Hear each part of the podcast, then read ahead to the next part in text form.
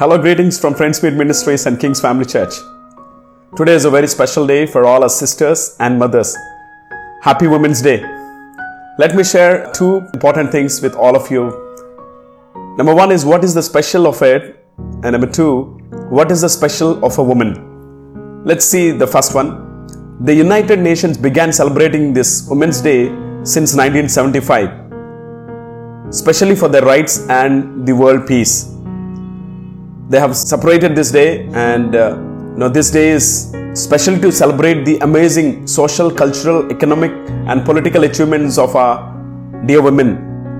Also to honor for their remarkable contribution to our society, to our families and to every man. So this day is specially for women and uh, to honor them. And secondly, what is the special of a woman? You know, heartfully speaking, woman herself is a special being in the sight of the Lord. Let's see what the Bible is talking about this women. The first woman was none other but Eve.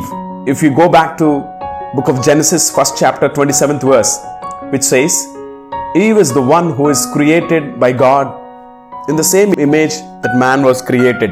Yes, man and woman, both male and female, he created them, the Bible says.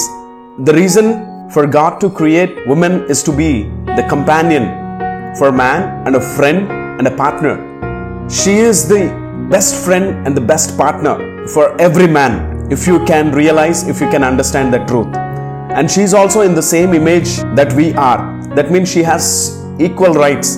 She has the same strength, same anointing and same grace over our life. Let's not forget that. And you know, the Bible says in Genesis two eighteen, she is the suitable helper for Adam. Means she is the only suitable person. No one was there. Actually, when God created everything, none was suitable for Adam, but she was the suitable person for man. So let's not forget.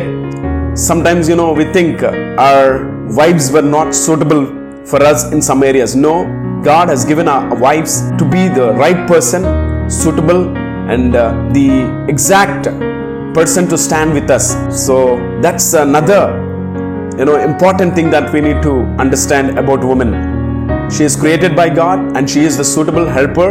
And thirdly, she is not taken out of man's head or man's foot, but she is taken out of man's ribs, which means woman is taken out from the rib. In Hebrew it says Selah, which means from the side of man, from the side of the heart. She is very close to the heart. She is not from the head, so that she can be over man, or she is not from the foot, so that man can stamp her or look her down. No, she is taken exactly from man's ribs, which means man has to treat her equally, and she has to be very close to the heart of man. In the heart of God, woman has that place, that she is the right person for the man. So let's not forget that. You know, when Eve was created, immediately what happened was Adam started singing, which means she was an inspiration for Adam to sing a song or to write a poem. And he says, you are the bone of my bones and the flesh of my flesh. Now, bone and flesh, which actually means extension of man. She is the extension of man. Woman in Hebrew word, it's called ISAH, which means a wife or a woman. So she is the extension of a man. We cannot neglect her. We cannot look her down. Let's not forget, she is created by God and she is a suitable helper, and she is taken out of man's ribs, and she is also an inspiration for man. And finally, when God created Eve, he was very happy and satisfied. After that, he has not created anything. He has taken rest, which means she was the perfect person in the Garden of Eden. And God was happy after creating her. So what a joy is to have honor this woman and bless this woman. So I am so glad to wish all my sisters and all my mothers a happy Women's Day. You are precious in the sight of God and also in the sight of us. We bless you. We love you. God bless you.